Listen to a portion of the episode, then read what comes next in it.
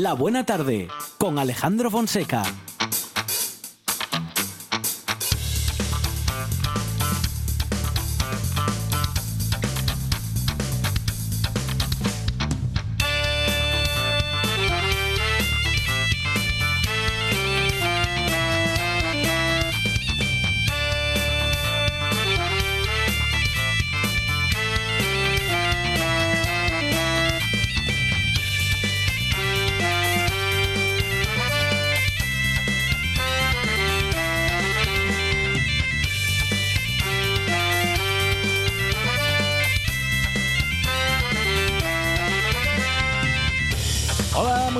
Son las 4 y 8 minutos de la tarde y esta es la radio del Principado de Asturias.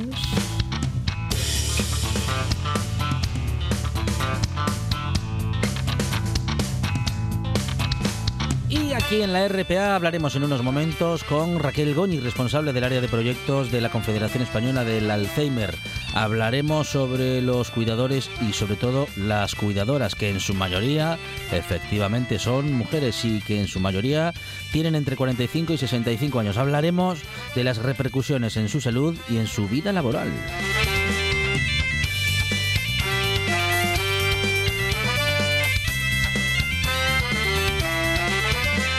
Tenemos también nuestra tertulia de actualidad con Carmen Echegaray, Carmen Sánchez y Luis Felipe Capellín. Hablaremos de alimentación y de cómo seleccionar mejor nuestros recipientes herméticos con Miguel Ángel Lurueña, que es doctor en ciencia y tecnología de los alimentos.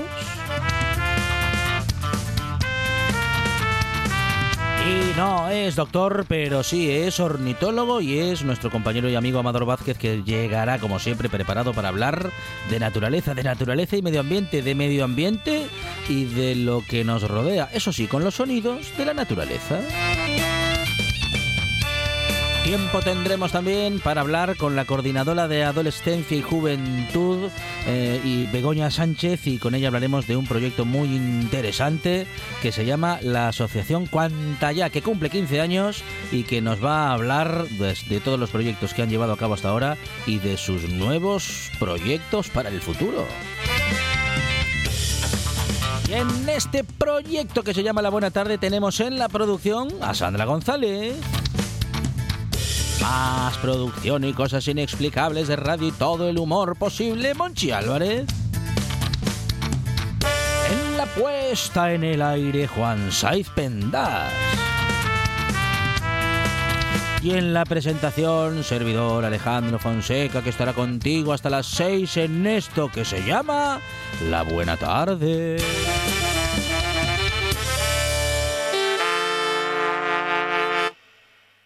Gusta la buena tarde.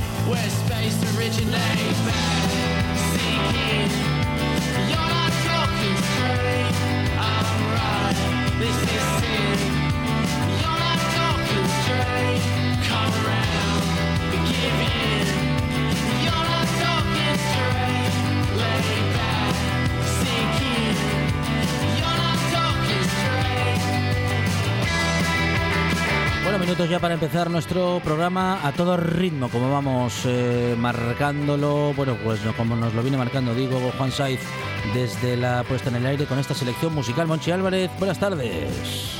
Aquí estoy, aquí estoy en carne mortal. ¿Qué le parece, Fonseca? ¿Sí? Si hoy dedicamos el programa Ah, sí, a la familia y a la memoria Claro que sí. de Enrique Rodríguez Cal. Mm. Dacal, Dacalín, Dacal, Dacalín, sí señor, claro que sí. boxeador, Mm. asturiano. Qué bueno, qué bueno, qué bueno. el único medallista, el único medallista español en los Juegos Olímpicos de Múnich de 1972, porque Ujú. claro, ahora llegan los Juegos Olímpicos y los deportistas españoles se traen unas cuantas medallas, pero sí. de aquella ser el único medallista y, y llegar con la medalla Tenía un mérito brutal. tenía mucho mérito Sí, señor. en ese país un tanto gris. Medalla de bronce que donó Dacal a esa villa olímpica llamada Candás. Y Candás y Avilés le deben más de un tributo a. Pues claro que sí. Eh, en su momento le hemos tenido, hemos tenido la suerte de tenerle con nosotros en esta buena tarde. Bueno, al menos en bueno en dos ocasiones. En dos ocasiones. Habló con nosotros el gran Dacal 2. Cuando fui a Múnich, no. Eh, pero yo cuando llegué a Montreal yo tenía una experiencia ya de, medall- de ganar medallas en, los en las Olimpiadas, en los. Juegos del Mediterráneo, Sí. en los Campeonatos de Europa y en los Campeonatos del Mundo en Cuba. O sea que yo tenía una, una experiencia ya y, y yo estaba convencido, y, y la federación, digo que yo en mi peso, en, Euro- en Europa o en el mundo, entre los tres primeros, una de las tres medallas que las tenía, y yo siempre lo pensaba, digo, si no ocurre nada, ninguna cosa rara, una de las tres medallas, porque yo tenía mucha experiencia ya, ya tenía, era un hombre ya veterano. Y pasó algo raro. Efectivamente. Y además con otra curiosidad de que si dijéramos, te pasó con uno de los favoritos.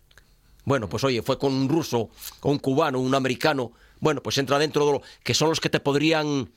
Pero no, es que me tocó con uno de los más fáciles, que era uno de Mongolia, que era un chaval, bueno, pues que no tenía grandes cualidades y que no era... Y de hecho, fue faltando un minuto para acabar el combate. Y yo el combate, y hoy, y mi preparador, sabíamos que estábamos ganando, que íbamos a pasar para la siguiente eliminatoria. Sí o sí. Efectivamente. Y en un encontronazo que fuimos a entrar los dos al cuerpo a cuerpo, nos pegamos, que normalmente lo- los cortes de ceja, cuando rompen las cejas, a veces son con el puño, Sí. pero la mayoría de las veces son con la cabeza. Cabezazo uno, de uno contra no otro. voluntario, no es que Sí, te lo hagan sí, con sí. maldad, ni no. Son que vas a entrar al cuerpo a cuerpo Y te y la mayoría de las veces rompen las cejas por eso. Sí. Pues a mí me pasó eso. Pudo ser, se la pudo haber ro- roto él, pero me tocó a mí. Además que es que fue un corte que fue la ceja, quedó la ceja hecha una mierda. Entonces el, el- el médico, bueno, el árbitro paró el combate, me mandó para la esquina, llamó al médico, el médico subió y en cuanto se me vio, y en aquel momento... Una cuestión de mala suerte. eh, eh, no, es que es mala suerte. Pero es que estoy, estoy en la vida, el deporte y todo. Es mala suerte. Bueno, y ahí estaba Dacal 2 con ese gran recuerdo de ese momento, mm, bueno, pues histórico ¿eh? para el deporte de nuestro país. Y además, bueno, pues un gran tipo muy querido por todos en el mundo del deporte Un y gran tipo. fuera de él. Eh, le vamos a recordar siempre con mucho cariño, con toda nuestra admiración.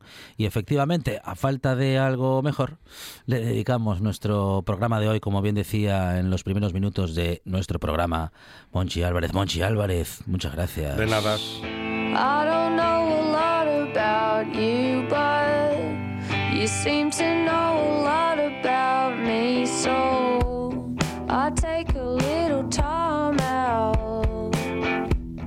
I take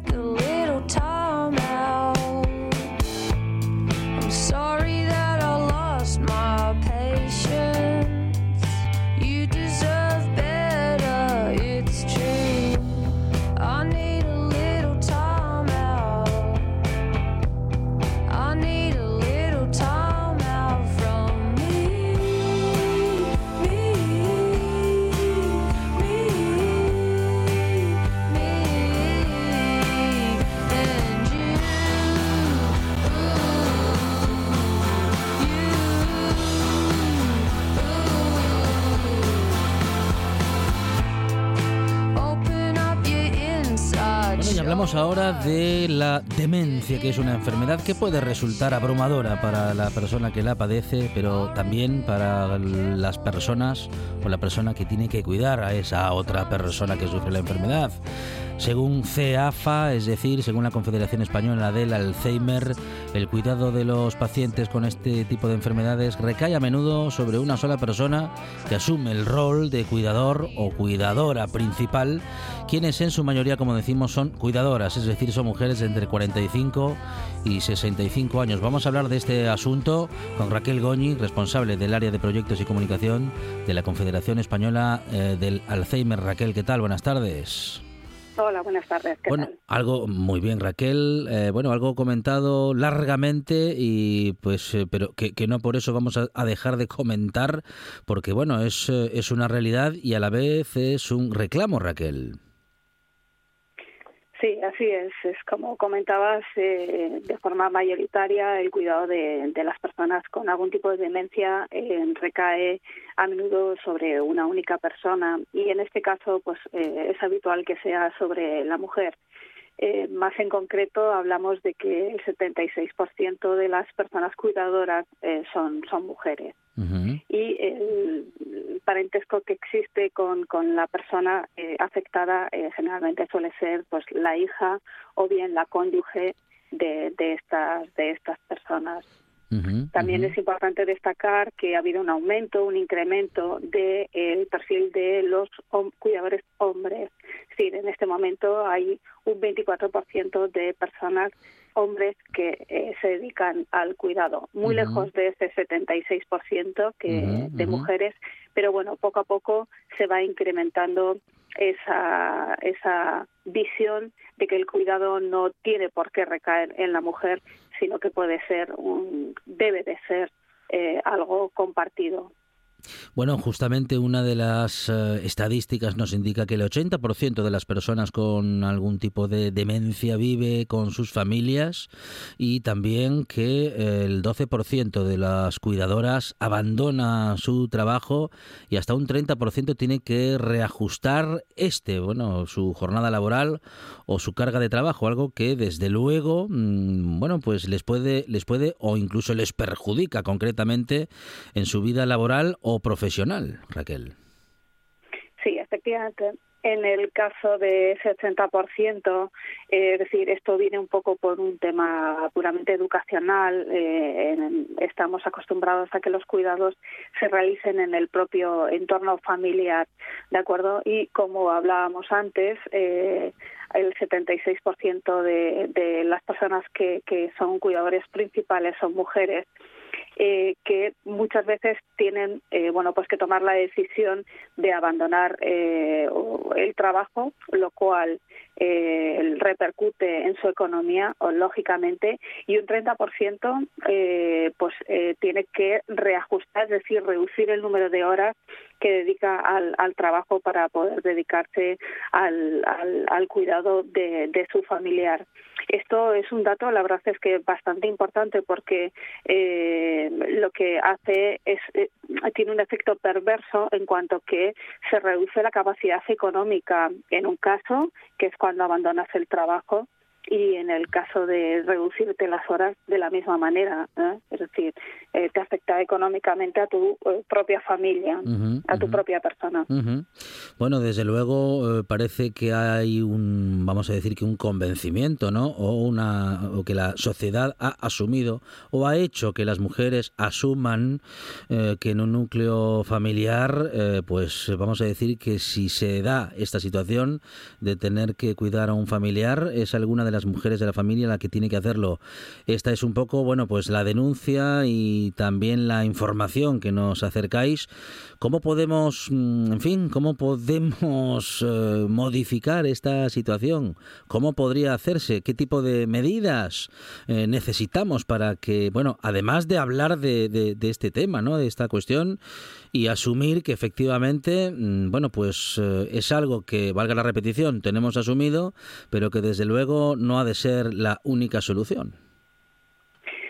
Sí, vamos a ver, hasta ahora eh, también era la mujer la que ejercía ese papel de cuidador principal porque en uh -huh. muchas ocasiones no tenía un trabajo a realizar eh, fuera de, de, lo que era su hogar.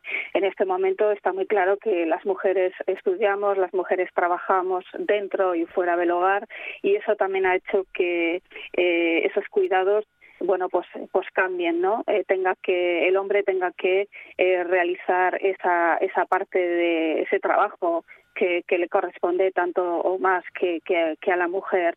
Tal vez aquí lo que pedimos es un poco la corresponsabilidad en el cuidado, ¿no? Uh -huh. Los, el, eso debe de, de, nacer de la propia persona, ya seas hombre o seas mujer.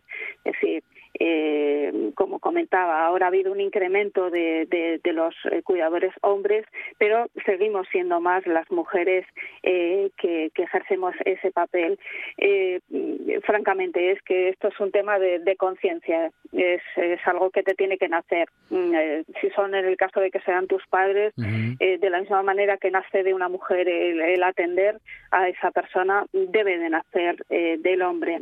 Es, es, es un cambio de mentalidad, es un cambio de mentalidad progresivo y bueno, pues eh, que lógicamente tiene que llegar porque los tiempos han cambiado, la situación ha cambiado y, la mujer entiende que eh, no necesariamente tiene por qué ser ella la, la persona cuidadora. Es, es la corresponsabilidad en los cuidados, creo que es la palabra, la palabra clave.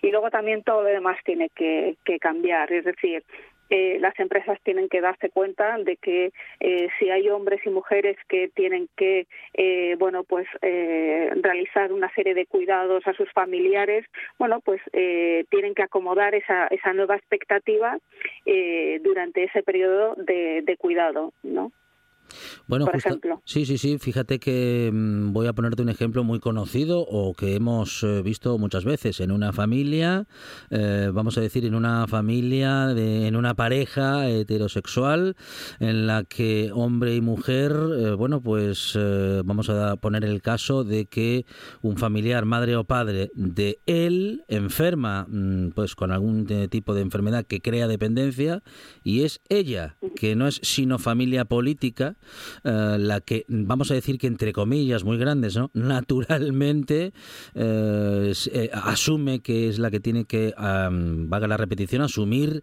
ese cuidado. Bueno, esto sucede pues de toda la vida, Raquel.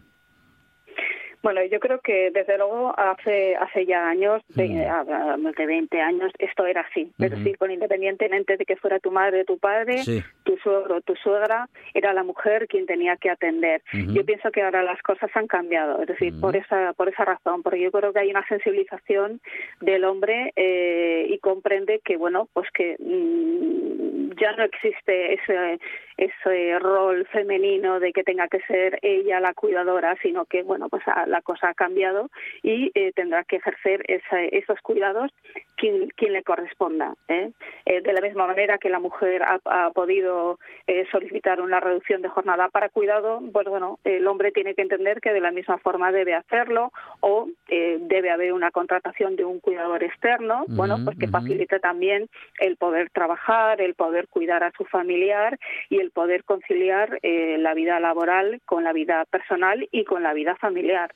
Raquel, se trata... Las cosas están cambiando, ¿eh? No Sí, sí, sí, sí, sí, justamente, y por eso hablamos, ¿no? Por eso hablamos de estos temas, porque se está pidiendo corresponsabilidad, bueno, pues como se, como bueno, como se pedía y se pide respecto de la educación de los niños y niñas, ¿no? De- vamos, de los hijos Correcto. que pueda tener eh, eh, una, una pareja, de los de los niños y niñas que pueda haber en una familia.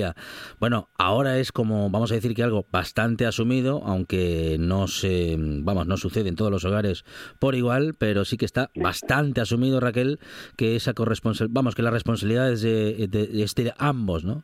Eh, en todo caso, y en esta, con esta cuestión vamos a lo mejor con un poquito más de retraso, pero justamente se trata de eso, ¿no? De hablar y de, y de exigir esa corresponsabilidad y seguramente que con el tiempo se irá asumiendo, como dices, bueno, un poco, un poquito sí que las cosas han cambiado en los últimos años. Sí, sí, totalmente. Quiero decir, esto tiene no solamente que cambiar, sino que además tiene que ser, eh, se tiene que ejercer la igualdad en los cuidados. Eh, no puede ser que sigamos en esa misma línea de hace 40, 50 años en el que la, en la que la mujer, eh, bueno, pues tenga que de forma obligada eh, realizar eh, ese, los cuidados de, un familiar. Es decir, el, el, el cuidar te tiene que nacer, que tienes que querer.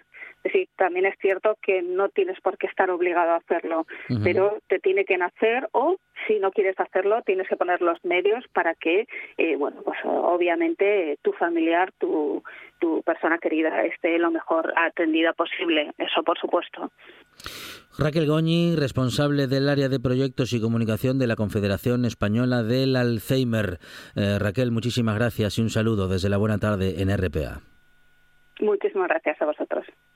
El deporte en RPA es más largo, más emocionante, más deporte. Porque en RPA jugamos tiempo añadido. La actualidad del deporte asturiano como en ninguna otra radio. Una hora de información al detalle con todo lo que te apasiona. Tiempo añadido. De 3 a 4 de la tarde en RPA. RPA. Siempre con el deporte. Programa de viajes, turismo, aventura e historia lleno de contenidos didácticos con los que aprender y divertirse. Un escaparate turístico donde se incluyen información sobre casas rurales, hoteles, gastronomía, turismo de aventura, senderismo, festivales. Voy a volver a salir y quiero que me aplaudáis como si fuera yo que sé. Un buen día para viajar. Un programa de apoyo al sector turístico de Asturias. Los sábados y domingos a las 10 de la mañana. Cocina tradicional y de vanguardia. Guisanderas, estrellas Michelin y fartures que sacan Michelines. Les Fartures con David Castañón. Sábados y domingos, después de un buen día para viajar en RPA. 78 consejos. Dos horas de radio. Noticias. Historias. Cada tarde, de 6 a 8, directo a Asturias. En RPA.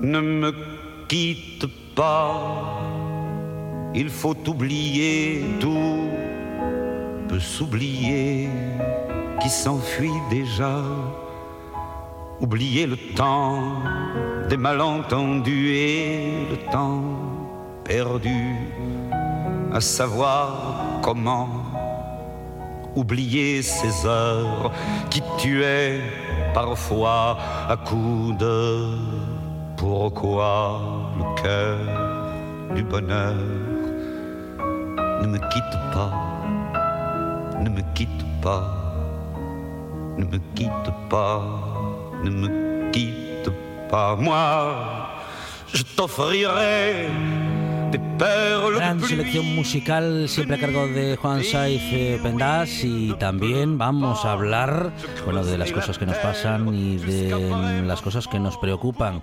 Lo haremos con nuestros tertulianas y tertulianos ya preparados y preparadas para pensar en voz alta. Carmen Sánchez, ¿qué tal? Buenas tardes. Muy buenas tardes. Carmen Echegaray, bienvenida. Hola, Alfonso. Y Luis Felipe Capellín, ¿qué tal? Bienvenido. Hola, buenas tardes. Bueno, aquí estamos justamente eh, para, bueno, pues hablar de, de una de las cuestiones que hablábamos hace un momento, hace unos minutos, con eh, Raquel Goñi de la Confederación Española del Alzheimer, Luis Felipe. Mm, Las cosas han cambiado, pero parece que no lo suficiente, ¿eh? porque las estadísticas nos siguen diciendo que la mayoría de los cuidadores son cuidadoras y claro, las consecuencias respecto de, bueno, de ese trabajo, de esa responsabilidad, bueno, para empezar, muchas veces, en la mayoría de los casos, es un trabajo no reconocido, no remunerado y sobre todo es un trabajo que tiene muchas consecuencias personales, emocionales, eh, bueno, desde todo punto de vista, laboral, personal y, y de todo. Sí, así es, poco más que decir, fíjate, Mm, en- no en la pregunta, sino un poco en la introducción del asunto. Yo creo que ya está dicho todo. Mayoritariamente mujeres las que cuidan, sin estar eh, un trabajo que no es pagado y que, en mi opinión, de una manera también muy dramática, no solamente es que no esté pagado, sino que en muchos casos no está reconocido. Eh, se da por supuesto que a la mujer le corresponde ese trabajo y, y bueno, y en esas, en esas estamos. Yo no, no conozco las estadísticas, es un asunto que, que se me escapa como tantos otros, pero sí conozco casos. Ahora mismo un amigo muy querido y justo al poco de jubilarse entró en plena en plena barrena con esta historia y su mujer llegó un momento en el que en el que no pudo ella sola cuidarlo en casa, está en una residencia, ya no ya no es él, evidentemente sigue siendo el nombre, el apellido, el Mm, documento mm, nacional de identidad, pero no es esa persona y sí, su mujer sigue siendo eh, su mujer en una situación absolutamente demoledora para ella y para quienes los queremos. Y ya digo, no, no conozco las estadísticas, pero sí conozco las realidades porque no es el único caso que me, que me afecta. Eh, yo no sé, vamos, no, no sé, a mí se me ocurre alguna medida, pero seguramente si la digo me borran del mapa. Eh, Carmen, en este caso Carmen Sánchez. Vale. Eh, bueno, mm, el tema de los geriátricos, porque bueno, ya cuando una persona está dentro de su casa y es un cuidador familiar, efectivamente hay que cuidar tanto al enfermo como a los propios cuidadores, cuidadoras, vamos a decir, porque son la mayoría. Pero en los geriátricos, por la experiencia que tengo, no es demasiada, muchas veces eh, faltan esa atención, eh, el punto de mira hacia la afectividad. Falta a veces mm, el tratamiento con cariño, falta, pero falta sobre todo en algunas que, que yo he tenido o- ocasión de comprobar, a veces falta el número de horas, el número de cuidadores. Claro, es un tema de, de recursos, ¿no? De tal manera que no sea una persona mm, que no se encuentre en plenas facultades, una persona ahí aparcada a la que las funciones, pues por ejemplo de limpieza, de alimentación, etcétera, etcétera.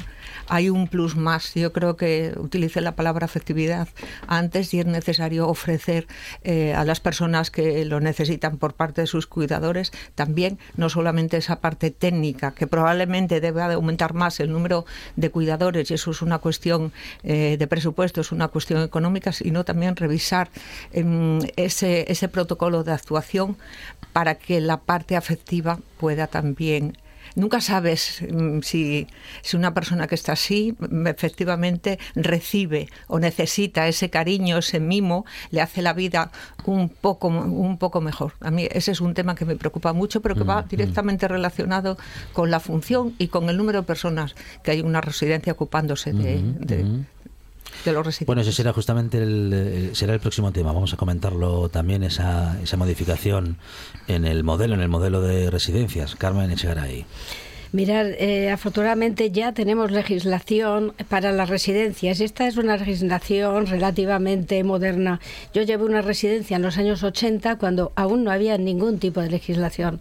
Y es más, cuando trabajé en urgencias, eh, en dos ocasiones eh, tuve oportunidad, eh, dura oportunidad de acudir a un piso donde había ancianos, no era residencia, era un almacén de ancianos, porque una señora había empezado a cuidar a las vecinas mayores, luego a la prima hermana, luego y había hasta colchones en el suelo. No había ningún tipo de legislación, se almacenaban los viejecitos y aquella señora, probablemente con buena voluntad, pero sin ningún tipo de medios, almacenaba viejecitos en su casa. Ahora ya tenemos legislación y, y se cumple, y se cumple de manera bastante estricta y hemos tenido ocasión ahora en la pandemia de comprobar que algunas residencias no cumplían los mínimos y se les ha revisado, por supuesto. El tema de las cuidadoras. Nosotros ya llevamos tiempo hablando de cuidar al cuidador porque el cuidador sufre mucho, porque el cuidador, a pesar de estar cuidando probablemente a la persona que más quiere del mundo, eh, llega un momento en que claudica, no puede más.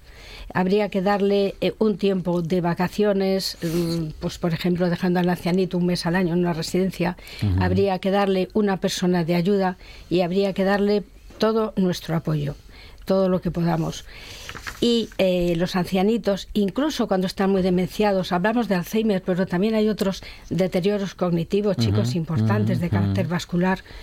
Eh, Lo malo del Alzheimer es que empieza muy pronto. Hay personas que empiezan con Alzheimer a los 60 años, ¿verdad? Entonces, eh, eh, lo, que, lo que tendríamos que hacer eh, con estas personas es seguirnos comunicando, como decía Carmen, a un nivel muy afectivo. Porque incluso hay veces que nos eh, decimos, si ya no se entera de nada, no es verdad, chicos. Cuando ha habido la pandemia, cuando ha habido ancianitos que dejaron de ver a sus familiares durante dos meses, tuvieron una caída en vertical. Mm. Dejaron de comer, dejaron de cuidarse, porque ya su vida había perdido sentido. Dejaban de venir a verle a aquellas personas que quizás no reconociera, pero que eran las caras amables, que les sonreían, que le acariciaban. Entonces se nos vieron abajo muchos ancianitos, eh, no por COVID, sino por tristeza. Justamente esa es la próxima cuestión y es la de los nuevos modelos eh, propuestos para los geriátricos, en Asturias que cambian su organización para dar un trato más cercano, un plan que busca residencias eh, entrecomillado en algunos medios de comunicación hogareñas, hogareñas respecto de lo positivo, respecto de la cercanía, Luis Felipe. Y bueno pues eh, efectivamente no en Asturias en particular, pero sí en algunas otras comunidades autónomas más justamente eh, durante la pandemia nos encontramos con que algunos modelos respecto de cuidados necesitaban una revisión urgente, por decirlo de manera suave, Luis Felipe. Sí, demasiado suave quizás, lo estás diciendo. De todas maneras, mm, Carmen Echegara y no me conoces y no me gustaría que acabes teniendo una mala sensación respecto a lo que digo. Me molesta mucho el término ancianitos me molesta mucho. Son personas de más edad que nosotros, pero creo que hay un paternalismo en, ese término que en mi opinión no procede. Es decir, son personas mayores, en muchos casos demenciadas, como tú dices, por Alzheimer o por otras eh, realidades que yo desconozco, no soy médico, no, no sé cómo llamarlos. Yo viví con mi madre que tenía una enfermedad que se llama cuerpos de Levy, y hasta el último día estuve con ella, estuve en mi casa. Sé, por tanto, lo que es el atenderlos, el cuidarlos y dar, tratar de darle el mayor afecto, como decía Carmen. Eh, dicho eso, a mí me preocupa, no es la primera vez que yo oigo hablar de tomar medidas en las residencias, etcétera. Es decir, es un problema que en la medida en que, en que existe, en que está ahí, eh, desde las administraciones, pues mm, se tratan de, mejorar, de paliar, y según quien administre, eh, las medidas mm, irán en una dirección o en otra. Fuera de micrófono, hablábamos antes de, del fútbol actual y demás, ¿no? Eh, yo creo que desgraciadamente el dinero en este momento, y no en este momento, no en este momento, el dinero puede todo, y el dinero también puede con la gestión, con la administración, con la dirección, con las leyes que se apliquen en el tema de las residencias de, mayores. Eh, residencias en las que las personas pueden estar demenciadas o no. Cuento una anécdota rapidísima, pero que, que demuestra lo que yo quiero decir y por qué me, me revelo. Hice un día un documental sobre un señor que tenía 97 años en ese momento, estaba en una residencia en el eh, oriente de Asturias, no digo el lugar, y este hombre había sido guerrillero, antifranquista. Eh, se murió poco antes de cumplir los 100 años. Cuando yo estrené la película que le había dedicado a él, él ya había muerto y a mí se me ocurrió presentarla en la residencia donde él había estado muchos, muchos años porque tenía además una sala en la que se podía proyectar la película. Fue el alcalde del, lugar, eh, fueron algunas autoridades, fueron medios de comunicación y fueron algunos de sus compañeros y compañeras de residencia. Cuando faltaban diez minutos o así para acabar la película, era la hora de la cena. Sonó un timbre eh, a lo lejos, pero al margen de sonar el timbre, se presentaron dos eh, trabajadoras y se llevaron a todos los señores y señoras que estaban viendo la película sobre su amigo. Eh, seguramente se no se va a contemplar en ninguna en ninguna ley, en ninguna modificación, en ninguna aplicación distinta de lo que es la residencia, pero es una realidad.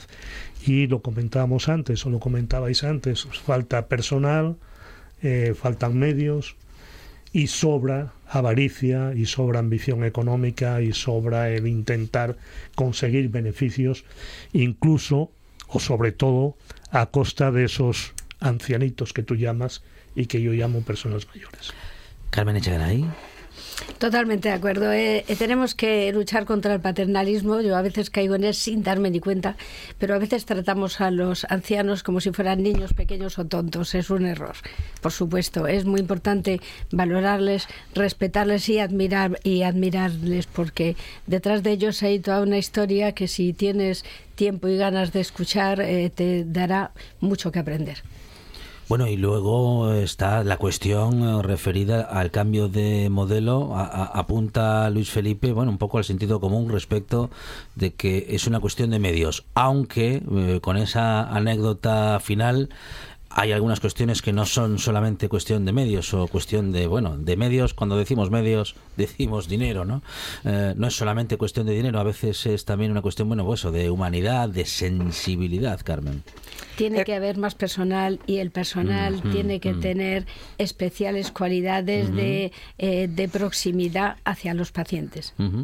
Carmen Sánchez. Eh, decía que efectivamente, lo dije al principio, dentro de la. hay que profesionalizar a lo mejor más la figura del cuidador, dar la formación necesaria, etcétera, etcétera. Pero, desde luego, que eh, ese trato humano, esa afectividad, ese atender no solamente desde el punto de vista físico, sino desde el punto eh, de vista psíquico, humano, con cierto cariño, tal, tiene que estar dentro de lo que es la profesión. No puede ser eh, que haya una persona para 20, de las cuales mm, le- las órdenes eh, a veces no se entienden o las órdenes son tajantes o no hay un trato más individualizado.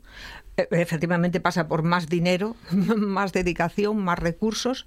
Estoy de acuerdo con algo que salió antes, que hay muchas veces que el, el cuidador está súper explotado. no solo eh, cuando no es profesional y está en casa y no son 15 horas o las horas que sean necesarias, sino también dentro de, la de las residencias. Y luego con todas esas medidas, yo siempre soy partidaria de que haya inspecciones prácticas, eficaces, rápidas en cada momento para ver si se cumple o no se cumple, para ver dónde hay las distorsiones y estamos tratando con personas Mm. para corregirlas lo más rápidamente posible. Ujú. Bueno, otra de las cuestiones que queríamos eh, comentar eh, son las que la- algunos titulares que nos indican algo que ya sospechábamos eh, y que hemos comentado muchas veces en esta buena tarde desde el punto de vista científico y es que no existe ninguna energía que sea absolutamente inocua y que no mm, bueno pues produzca algún tipo de perjuicio eh, mm, sí de perjuicio bien digo a nuestro planeta y es que las talas masivas para fabricar biocombustible se comen el bosque de pinos que ropa al Tajo en su cabecera. La plataforma SOS Montes Universales denuncia la extracción masiva de árboles en la comarca turolense de Albarracín, en una zona cercana al Parque Natural del Alto Tajo en Cuenca y Guadalajara, Luis Felipe. Sí, lo, lo sitúas muy bien. No hay riesgo cero. Absolutamente en nada. Absolutamente en nada. En nada de la vida. El hecho de vivir conlleva un riesgo y hay que asumirlo. Eh, la cuestión está eh, dónde, dónde los límites o hasta qué hasta qué mm, nivel de riesgo, no sé si es la palabra apropiada, pero es la que se me ocurre ahora, es decir, hasta dónde se puede llegar en ese riesgo. Eh, efectivamente, hay que, hay que trabajar, hay que preparar, hay que generar eh, biocombustible y eso necesita eh, de tala de, árboles. En relación con eso que dices ayer, sí, ayer por la tarde fue, vi una fotografía espeluznante, cientos de, de gamos, de corzos, de este tipo de, de animales en una cacería que habían hecho, yo creo que en la provincia de Ciudad Real, me parece Ujú, que era, ujú. centenares. Eh, a mí me parece una barbarie, me parece un crimen. Tú puedes... eh, además es una cuestión que llevo escuchando desde crío pequeño, que los cazadores son los que más aman la naturaleza, pero matan los animales. No, yo no entiendo muy bien cómo puedes amar la naturaleza y matar un animal, no lo entiendo, pero bueno, ellos dicen eso. Pero puedo entender que alguien mate un animal, pero que maten 400, un montón de, de personajes que, que a lo mejor lo único que tienen es la escopeta y, y una ropa apropiada para este tipo de, de eventos, la escopeta nacional de, la película famosa. ¿no? Eh, quiero decir con eso que se pueden cortar un número determinado de árboles, que cuando se corten se planten otros, es decir, que se vaya reproduciendo, porque como digo, el coste cero, riesgo cero, no existe. Pero yo creo que se hace mal y eh, aprovechándose de eh, la necesidad del biocombustible, eh, hay alguien que está generando que se está generando, que se está apropiando de muchos beneficios y no es la naturaleza y no es el ser humano vecino de la comarca. Eh, Carmen ahí. Hoy por hoy es necesario seguir talando árboles, Felipe, porque ya ves, necesitamos árboles para el papel, para el biocombustible. Eh, de todas formas, siempre que ponemos el prefijo bio parece que nos da derecho a hacer cualquier cosa. Bueno, entonces por supuesto que hay que seguir con las talas, pero no con talas masivas. Tienen que ser talas ajustadas a la necesidad y llevadas a la vez con una repoblación forestal importante. Eh, Carmen, Carmen Sánchez. Bueno, eh, todo en su justa medida, efectivamente, no es riesgo cero, mm, pero vamos a ver, en una zona como esta, cercana a, una reserva natural del Alto Tajo, eh, parece que se han pasado un poco, ¿no? Porque hablar de 30.000, 40.000, 50.000 árboles en dos años parece que es una tala masiva. Mm. ¿Qué sucede? Que los datos que nos aporta la plataforma respecto a que se está atacando a la biodiversidad en, esas, en esas zonas, bueno, se contrasta con el permiso o la que tenían por parte de la Consejería de, eh, dependiente de, vamos, la Consejería del Gobierno de, de Aragón pero efectivamente algo se han pasado porque eh, para efectuar la tala, imaginemos que esa tala esté estudiada, efectivamente, sean necesarios cortar eh, árboles, mm, luego replantar, etcétera, etcétera, están ocasionando, eh, bueno, graves ya deterioros para el río. Construir una plataforma de cemento para que puedan los camiones que tienen que ir, que son, bueno, si los habréis visto alguna vez por los bosques, como son, son camiones con unas ruedas inmensas que dejan un surco impresionante y que se haga una plataforma de cemento para que puedan pasar mejor los camiones y se corte el río eh, por determinados sitios, o sea, parece que ahí eh, hay un poco, un poco de desastre. Y sobre todo, mm, bueno, pues está en conflicto eh, dos comunidades autónomas, porque pasa el río, una de las laderas es de una comunidad autónoma y otra de las laderas de otra comunidad autónoma. Y la Confederación Hidrográfica parece ser que ya hizo su tirón de orejas el año pasado y este año vuelve otra vez.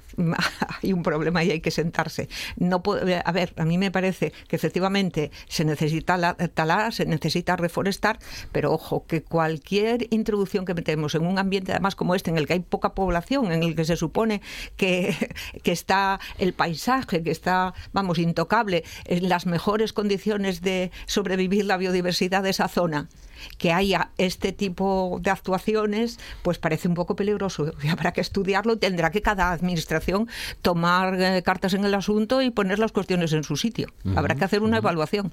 Sí, mirar en, en Asturias, que a mí me parece no voy a decir que conozco toda España, sería una presunción por mi parte, pero conozco mucho de muchos lugares de España y conozco bastante de Asturias. Y me parece que Asturias es eh, privilegiada respecto a otras comunidades en el trato medioambiental respecto a la naturaleza. Pese a ello, pese a ello, yo que camino muchísimo por los montes, por, las rutas, me gusta mucho hacerlas, eh, soy consciente, ya no voy a hablar de hace 20 años, en los últimos 10 años, la cantidad de especies que desaparecieron, de pájaros sobre todo, que yo veía habitualmente y que ya dejo de ver, y, otro tipo de animales. O sea, recuerdo cuando cualquier sitio que caminaba, sobre todo en esta época que había humedad, las sacaveras, las salamandras, sacaveras en Asturias de toda la vida, encontrabas 10, 20 cada día. Ahora es dificilísimo encontrar una al mes,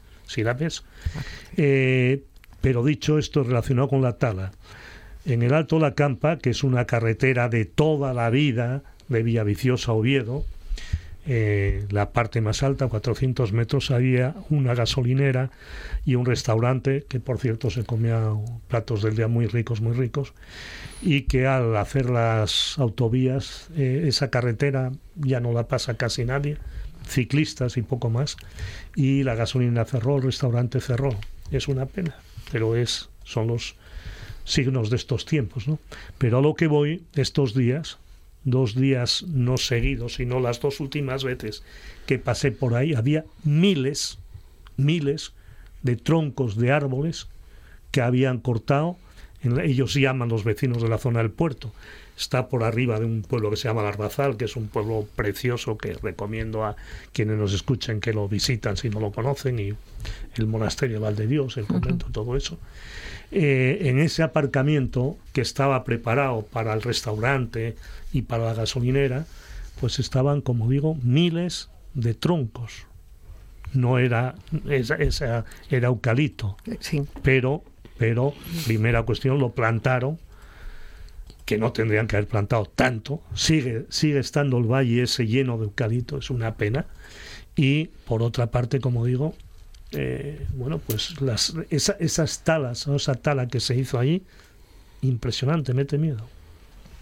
Bueno, también eh, queremos comentar que de bueno de algunos de los acuerdos intermedios que tiene que alcanzar el gobierno para aprobar los próximos presupuestos ha surgido algo que favorece a los asturianos, que nos favorece en Asturias, porque justamente en esa captación de votos para ese, ese anteproyecto, para lograr que ese anteproyecto de presupuestos generales eh, salga adelante en el Congreso, eh, hemos tenido que esta noticia, que es que el año que viene los abonos frecuentes de autobús de largo recorrido que ahora incluyen un descuento del 50% pasan a ser gratuitos, una medida que estaba incluida en una enmienda del PDCAT que ha sido aceptada por el Ejecutivo Central y a la que ahora Carmen Sánchez tendrá que dársele forma mediante un real decreto. Bueno, digo que algunos acuerdos, incluso con partidos que se suponen muy alejados de los intereses de Asturias, pues acaba dando pues también a veces un beneficio inesperado.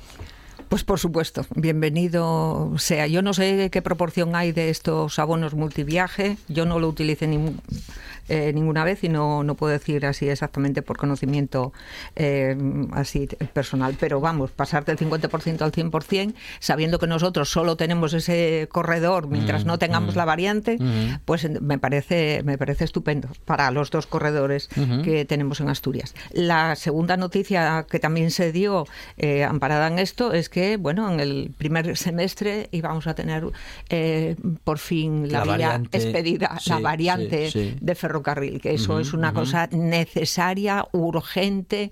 Bueno, llevamos años, yo creo que más de 10 años, eh, Sí. diciendo había presupuestos para que esto se acabara hace mm, pues 12, 13 años. Llevamos ese retraso y las dos noticias me parecen estupendas. Ujú, Esas ujú. da gusto comentarlas en sí, una tarde. Sí, sí, sí. Carmen Echegaray. Claro, porque uno de los importantes problemas de Asturias es el, es el aislamiento. Siempre eh, Asturias ha quedado lejos. Si conseguimos por fin eh, mejorar el transporte, mejorará la economía, tendremos incluso de nuevo aumento de población que iba que iban en detrimento de la población de Asturias en los últimos años y será bueno para todos. Mm, Esta noticia me parece que afecta solo a los bonos de gente que se eh, traslada frecuentemente, es decir, no afecta a mí en un viaje a Madrid. Claro, Eso es. sí. Pero la persona que tiene que ir continuamente por temas de trabajo a Madrid seguramente eh, lo va a tener mucho más fácil ahora y se va a limitar el número de coches particulares, el número de emisiones de gases. Bien. Bueno, eh, buena noticia desde todo punto de vista, Luis Felipe. Sin ninguna duda. Yo lo que pasa que va esta, esta última parte que se comenta ahora, que, que a mí no me va a servir, me, me molesta un poco, ¿no? Sí. Pero de todas formas... Bueno, eh, ya sabes, puedes poner, empezar a trabajar en Madrid otra vez y viajar más a menudo No, lo que- por obligación. Lo, lo que quería decir es que yo que siento sana envidia de Carmen Sánchez porque la veo en las redes sociales y, y todos los lugares que frecuenta, las fotografías, aparte de, de excelente poeta, es una muy buena fotógrafa. Y, y entonces, como digo, siento sana envidia y digo, bueno, pues a, a partir de ahora, si no tengo que pagar el viaje, puedo ir a Salamanca y a tantos otros lugares que frecuentaste en este último año, ¿no? Pero bueno, de todas formas, me parece, como digo, al margen de la broma, que es un paso muy, muy importante que, que efectivamente va a ayudar a quizás no a miles de personas, pero sí a cientos de personas que, que se ven obligadas a desplazarse por motivos laborales y, y, bueno, y eso va a ser eh, muy bueno para, para ellos. Y todo lo que es bueno para aunque solamente sea para un ser humano, es bueno para toda la humanidad. O sea, yo creo que va a ser bueno para toda Asturias. Y dice una encuesta del CIS que apenas uno de cada diez jóvenes españoles se declara católico practicante, eh, una bueno exigua mayoría absoluta que se queda en nada al diferenciar entre católicos eh, practicantes y no practicantes. En esta clasificación, los católicos no practicantes suman el 37%, mientras que los que sí reciben los sacramentos y participan en la vida de la Iglesia apenas llegan al 18%. Carmen Echegaray. Claro, y, y, aquí se ha cumplido como lo que decíamos en nuestro último libro, eh, el desorden que aquí habita. Estamos en un momento muy interesante, en un momento donde están cambiando las costumbres, la cultura. Cuando yo era pequeña íbamos a la iglesia los domingos y no se cabía en la iglesia, estábamos todos apretados, uh -huh, uh -huh. todo el mundo íbamos a misa. Y ahora ha transcurrido el tiempo ha disminuido esa eh, ingenuidad social. Somos mucho más críticos y somos mucho más libres de nuestras decisiones, para bien o para mal. En cualquier caso, eh, podemos optar por lo que queramos y ahora mismo un 20% de las personas en España son realmente practicantes. Se bautizan casi todos los niños, hacen la comunión casi todos los niños, pero son rituales de paso, ¿eh? por los que vas transcurriendo en la vida sin ningún tipo de devoción ni religiosidad. Y en este momento lo que más abunda, no te diría yo que son los ateos, los que no creen en nada, pero so, somos más bien los agnósticos, ¿eh? los que no sabemos qué habrá, no somos radicales en nuestras posturas y podemos ser espirituales pero no religiosos. Carmen Sánchez. Yo estaba recordando ahora esa frase de crisis de valores que va, va por lo menos conmigo en mi eje, en mi eje cronológico, ¿no? Pero la crisis de valores en estos momentos es muy importante. Vamos a una individualidad, eh, vamos, un galopante, ¿no? Hay pocos ejemplos de, de, de, no sé cómo decirlo, hay más de egoísmo eh, individual que de otra cosa. Por otra parte, la, eh, refiriéndonos a los católicos, tampoco hay grandes líderes que, digamos, alumbren, que entusiasmen, mm, non, más bien la política social de la Iglesia yo creo que está muy muy abandonada. ¿Os acordáis las críticas en la pandemia que salió de todo ayudar a los demás y la Iglesia como institución pues la veía salvo algunas individualidades? Entonces, bueno, pues estos tantos por cientos es la sociedad que tenemos en estos momentos más individualista y donde un influencer en las redes sociales pues hace cinco tonterías y vamos, parece que es el líder de no sé qué, porque nadie sabe el qué. El tema de valores un poco más eh, intensos, con, eh, con, más proyección social, pues parece que últimamente no, no abundan. Uh -huh. Y entonces, estos datos es, es, lo que vemos, pero es mucho más grave que el tema de si van a la iglesia, reciben los sacramentos o no. Es una cuestión más de la sociedad, en la que no abundan estas buenas prácticas ni se ponen apenas de ejemplo. Tenemos a José Andrés, tenemos, uh -huh, pero uh -huh, poco más. Luis Felipe, 20 segundos mm, o 30. Todo mi respeto a, hacia los católicos, sean practicantes o no, hacia la iglesia, pero yo no comparto absolutamente nada de eso, ni de la iglesia ni de los católicos sean eh, practicantes o no. No me sorprende esta cuestión y creo que igual que, que, en la política y demás la Iglesia tendría que reflexionar mucho porque no solamente es la sociedad en abstracto, yo creo que las contradicciones y los problemas de la Iglesia tienen una influencia muy grande en esa realidad. Los poderes que se alejan de la sociedad tendrán que acercarse otra vez en algún momento, si es que esto es posible. Carmen Sánchez, Carmen Echegaray y Luis Felipe Capellín, muchísimas gracias.